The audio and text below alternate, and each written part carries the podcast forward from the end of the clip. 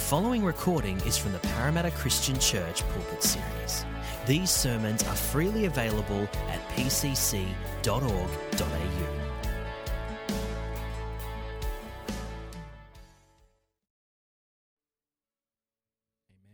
Amen. Thanks, guys.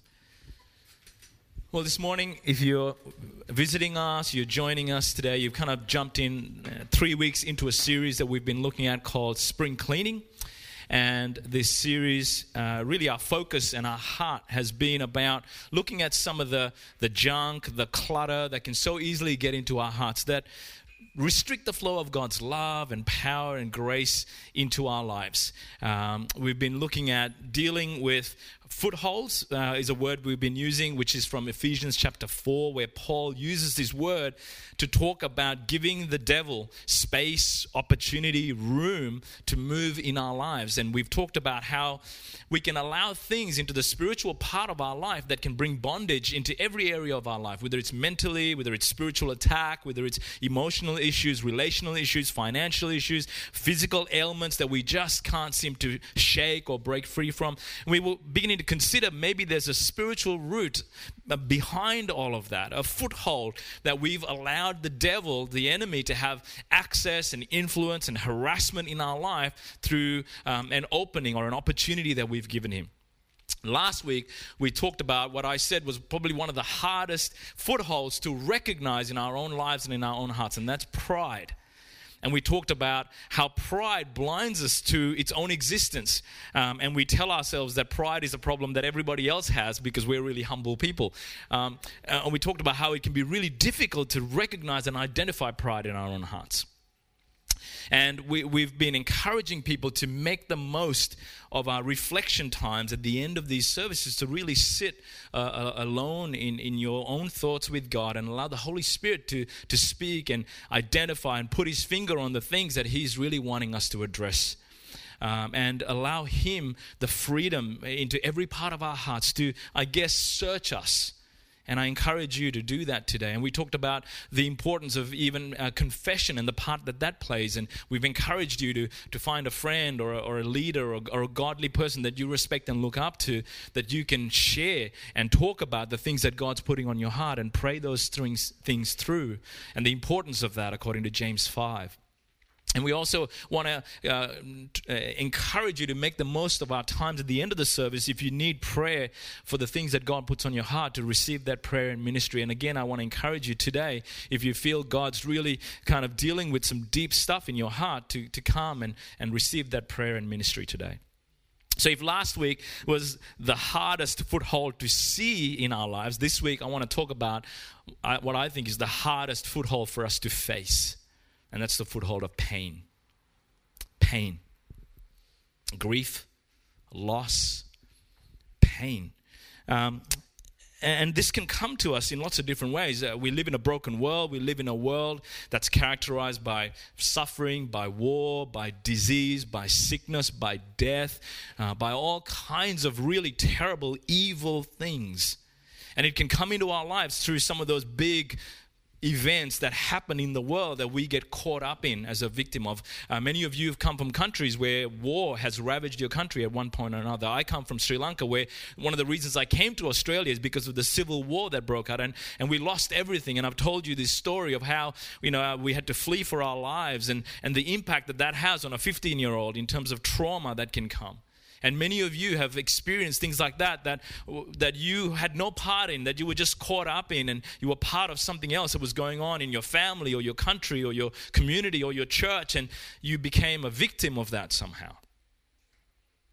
But I think the pain that strikes us the deepest is the pain that comes at the hands of those we love the most. Our parents, our fathers and mothers. So many of us carry wounds in our hearts from our fathers and from our mothers. It's the pain that comes through Christian leaders, pastors, people you've trusted, people who are supposed to represent the love of God to you.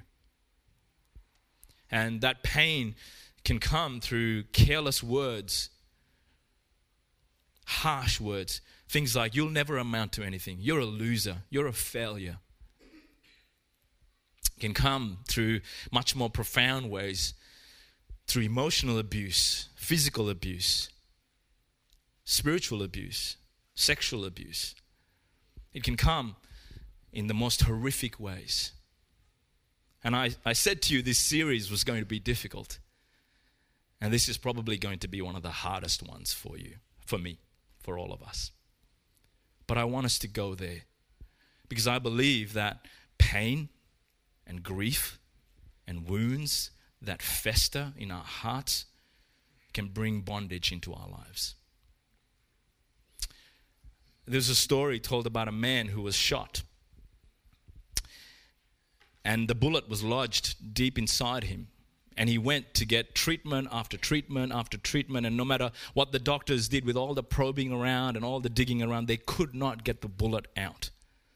And eventually he died. But interestingly, he died not because of a direct cause relating to the bullet. He died from all the poking around and the f- infection that came into that open wound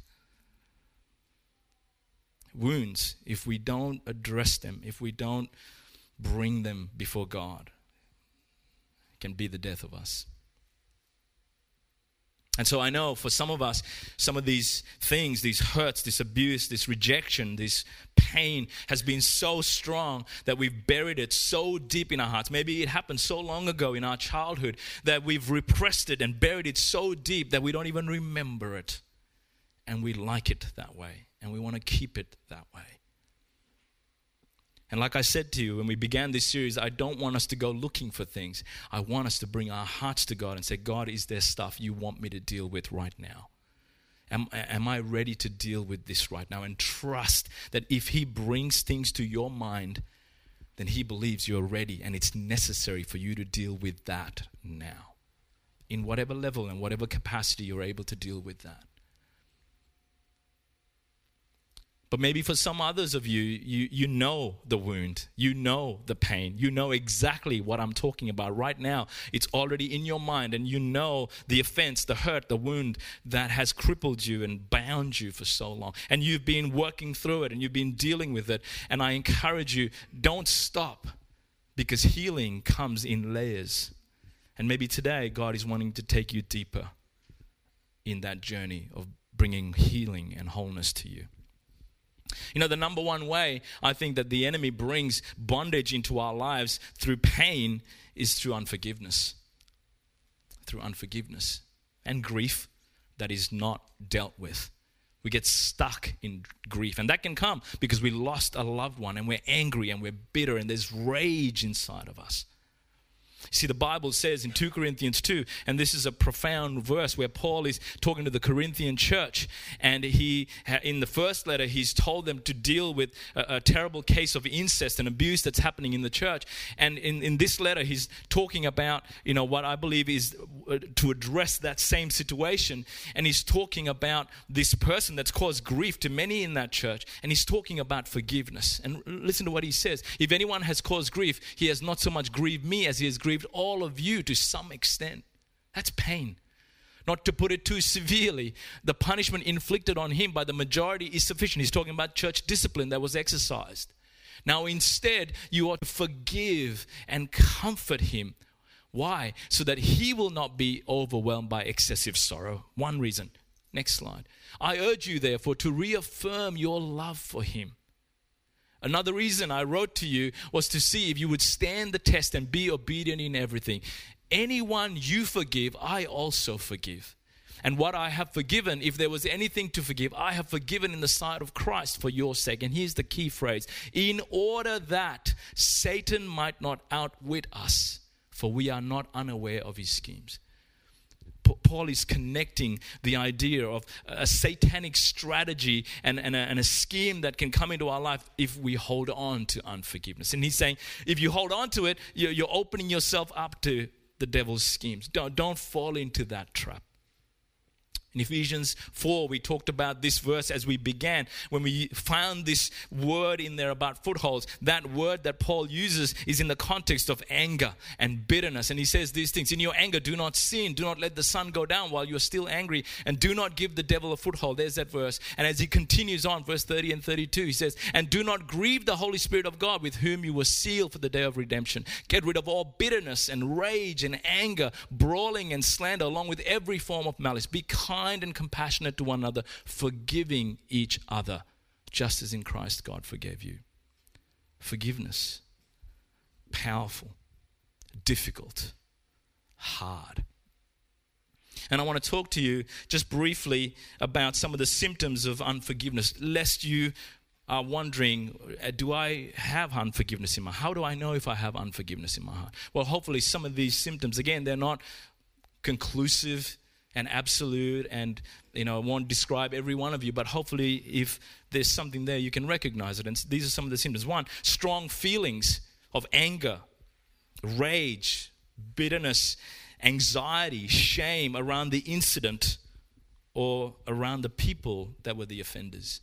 Strong feelings that are still there a second one could be blaming them, that you're constantly blaming other people and, and, these offenders and holding them responsible for everything that has happened to your life, everything bad, everything that, I, that you, you're, you're kind of saying, everything about my life is because of you and what you did to me. Being the victim of something that, that has happened, and you're still blaming people for that. Thirdly, it could be uh, it could be holding on to resentment and bitterness towards the offender, where there's a deep sense of rage, bitterness in your heart. Uh, fourthly, it could be uh, it could show up as constantly replaying the situation in your mind over and over again of how you were hurt and how you were wronged, and, and you just replay it like a video that goes on in your mind and in your heart, and you see it over and over and over again, and sometimes it just grows and grows and grows. Another one might be just a feeling of being stuck and unable to move on. You just kind of froze in time somewhere in the past and a part of you kind of died and you feel stuck there. Another one might be where you really want something from the offender before you can move on, whether that's a recognition of the wrong that was done, whether that was an apology, whether that is some kind of restitution, where you, you're saying, I, I can't let go of this, I can't move on unless they do X, Y, and Z. And maybe it shows up in a constant preoccupation, a fixation with the with the offender. You can't stop thinking about them, no matter how hard you try. They're in your head and they're in your thoughts and they're in your heart. You, you kind of constantly wondering what they're doing and who else they might be hurting, and, and you're just fixating, fixating. Or the opposite extreme, where you avoid them like the plague, where you can't even be in the same space or the same room or even the same time zone. And maybe you recognize yourself in some of these things. I want to also qualify some things here because sometimes we can have a wrong understanding about forgiveness. I want to say to you that forgiveness is not forgetting. Like sometimes we hear the saying, forgive and forget. Uh, forgiveness is a very separate process to forgetting or acting as though it never happened. A great illustration of this is like when you drive a nail into a piece of timber when you take the nail out, that's like forgiveness, but the hole might still be there for a long, long time. And just because the hole is there doesn't mean you haven't taken the nail out. Sometimes we think, oh, I, I, if I've really forgiven them, then I, I won't remember, or I won't. No, it doesn't mean that. The second qualification is that forgiveness does not necessarily require reconciliation. Because if the person that abused you is unrepentant, is toxic, is an abuser, then you forgiving them does not require you to be back in relationship with them and act as though nothing ever happened. Trust is not required just because forgiveness has been given. Trust still needs to be earned. Thirdly, I want to say to you that forgiveness is not a one off event. It's not something that you just do today and you're done and you're all good. Forgiveness is like an onion that gets peeled layer after layer after layer because you know you can only forgive for what you know right now. You can't forgive someone for a consequence that you're going to discover in five years' time. And one day you go, oh my goodness, I'm doing this, or this consequence, or this thing in my family now is because of that event. And I need to forgive for that now. It's a process, it's a journey. It's, a, it's an ongoing process of deeper and deeper healing and, and layer upon layer of forgiveness and forgiveness and forgiveness. The last kind of explanation and qualification is this idea that forgiveness has a vertical and a horizontal component. What do I mean by that? The biblical forgiveness primarily, and we'll talk about the other, but primarily is the vertical thing where you let go, you release that person and, and, and the, the uh, offender before God and say, God, I release them to have any control over my present. Or I release them for the past hurt and abuse and wound, and I release them from having any power over my present. So often, when we think, think, about forgiving someone, we think about the horizontal, where you need to go and have a conversation with someone and say, I forgive you. That's not what I'm talking about here, because sometimes that can make things worse, especially if you're expecting something and they say, For what? Well, that's not what we're talking about here. We're talking about you letting something go before God. The best example of this for me is Jesus on the cross. When he says to the Father, not to the people, Father, forgive them for they know not what they do. Now, are those people going to be in heaven? I don't know. But they're not going to be in heaven because Jesus forgave them before the Father. They're going to be in heaven if they repent of their sin and ask Jesus to forgive them. There's a difference. What we're talking about today is you coming before God and saying, God, I, I want to release them.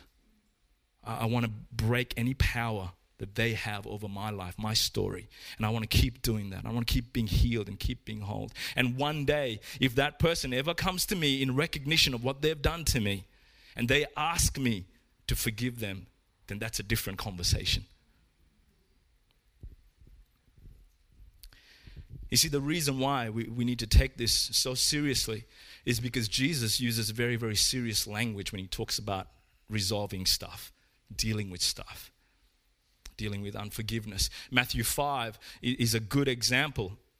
When he's talking about the context of murder, he says in verse 21 You have heard that it was said to the people long ago, You shall not murder, and anyone who murders will be subject to judgment. Keep that word in mind. But I tell you that anyone who is angry with a brother or a sister will be subject to judgment. Again, anyone who says to a brother or sister out of complete disdain, Raca, or you, you fool, will be in danger of the fire of hell. I don't know if that scares you. That's pretty serious. Or in Matthew 6, where Jesus is teaching about the Lord's Prayer, and he, he talks about uh, forgiveness in verse 12 Forgive us our debts as we also forgive our debtors, and lead us not into temptation. And look at this line, but deliver us from the evil one. He's talking about the enemy's work in our life. And then the very next verse, 14, there's a for which connects what he's about to say with what he's just said in the Lord's Prayer. For if you forgive other people, he's linking forgiveness to deliverance from the evil one. And to everything else in the prayer, that forgiveness plays such a central role in our relationship with God as our Father. And he goes on to say very, very bluntly if you don't forgive, your Father will not forgive your sins. And then Matthew 18 the famous parable of the unmerciful servant. Jesus expands on forgiveness in great detail, trying to help his disciples understand is there a limit to forgiveness? And Jesus pretty much says, Look, forgiveness is infinite. We keep forgiving, keep forgiving. And he says this towards the end of that story when the, the servant that has been forgiven so, so much can't forgive a fellow servant what is in, in comparison a pittance. And he says this in verse 32 Then the master called the servant in, You wicked servant, he said, I cancel all that debt of yours because you begged me to. Shouldn't you have had mercy on your fellow servant just as I had on you? In anger, his master handed him over to the jailers to be tortured until he should pay back all he owed. If we stop there, that's not so bad. But this next verse is terrifying. This is how my heavenly Father will treat each of you unless you forgive your brother or sister from your heart. All of these passages talk about bondage, imprisonment, slavery, torture terrible, horrible things that unforgiveness brings. And you know, this, this idea is being picked up by secular society now. There's so many psychologists and counselors and doctors are now connecting even cancer and physical ailments and all kinds of things to roots of unforgiveness. The, you do a Google search on you know, the health impacts of unforgiveness, and you'll find article after article in really respected journals and sources about how unforgiveness can bind us in so many ways. So, how do we do this? I don't know your story, but I know that all of us have a story.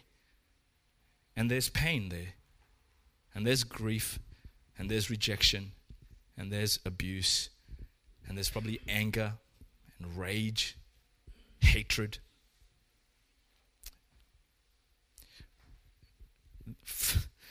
the only way God can expect us to do this work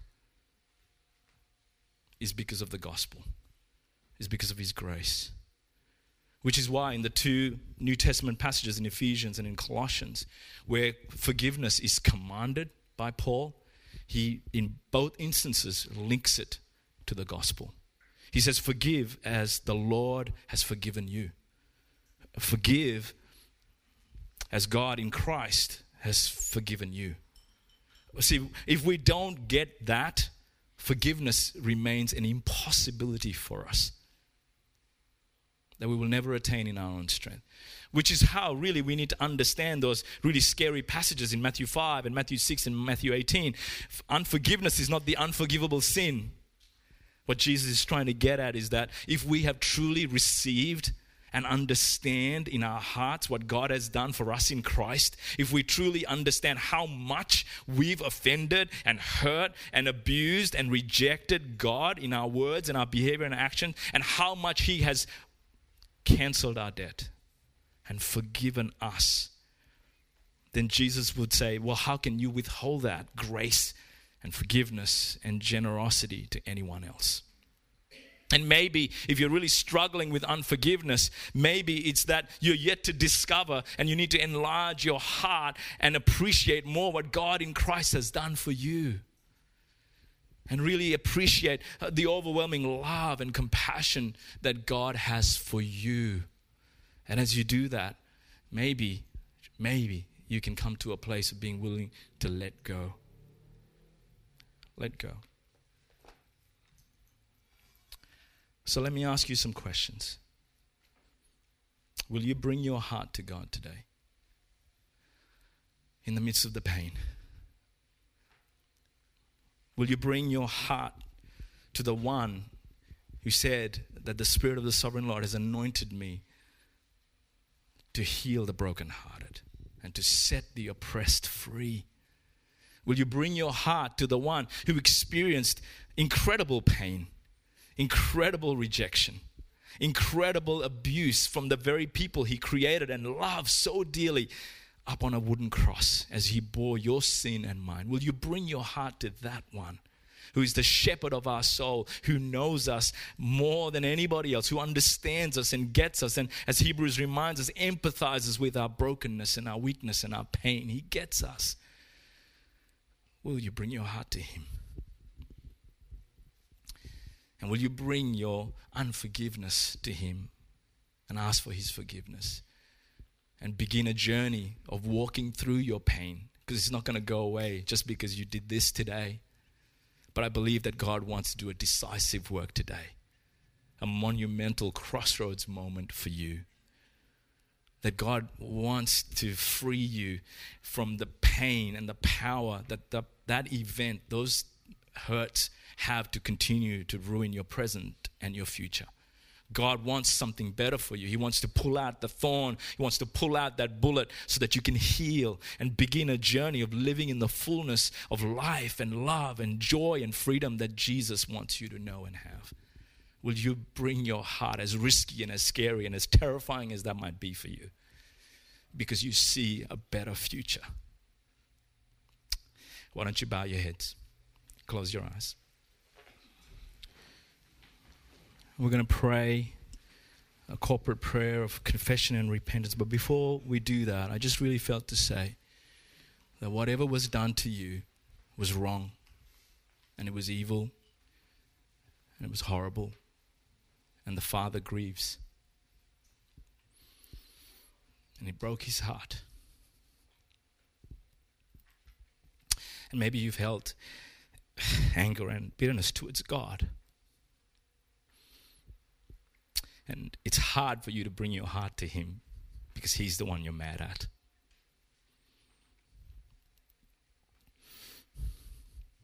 But He invites you to come because He loves you. And to pray this prayer with all the faith that you can muster up. And even if it is just a mustard seed, He'll hear it. Can we put that prayer up, please?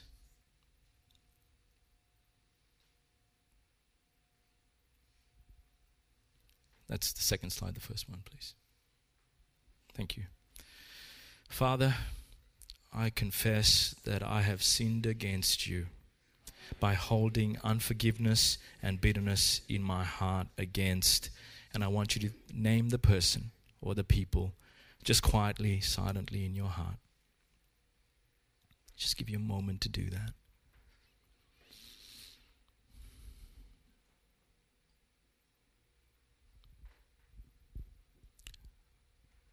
Let's continue. I repent of my sin and renounce every foothold that I have given the devil in this area of my life. Please forgive me and release me from any bondage that has come into my life through my pain as I forgive and release, name the person again. And the people continue for the wrong that they have done to me. Now tell God what those things are.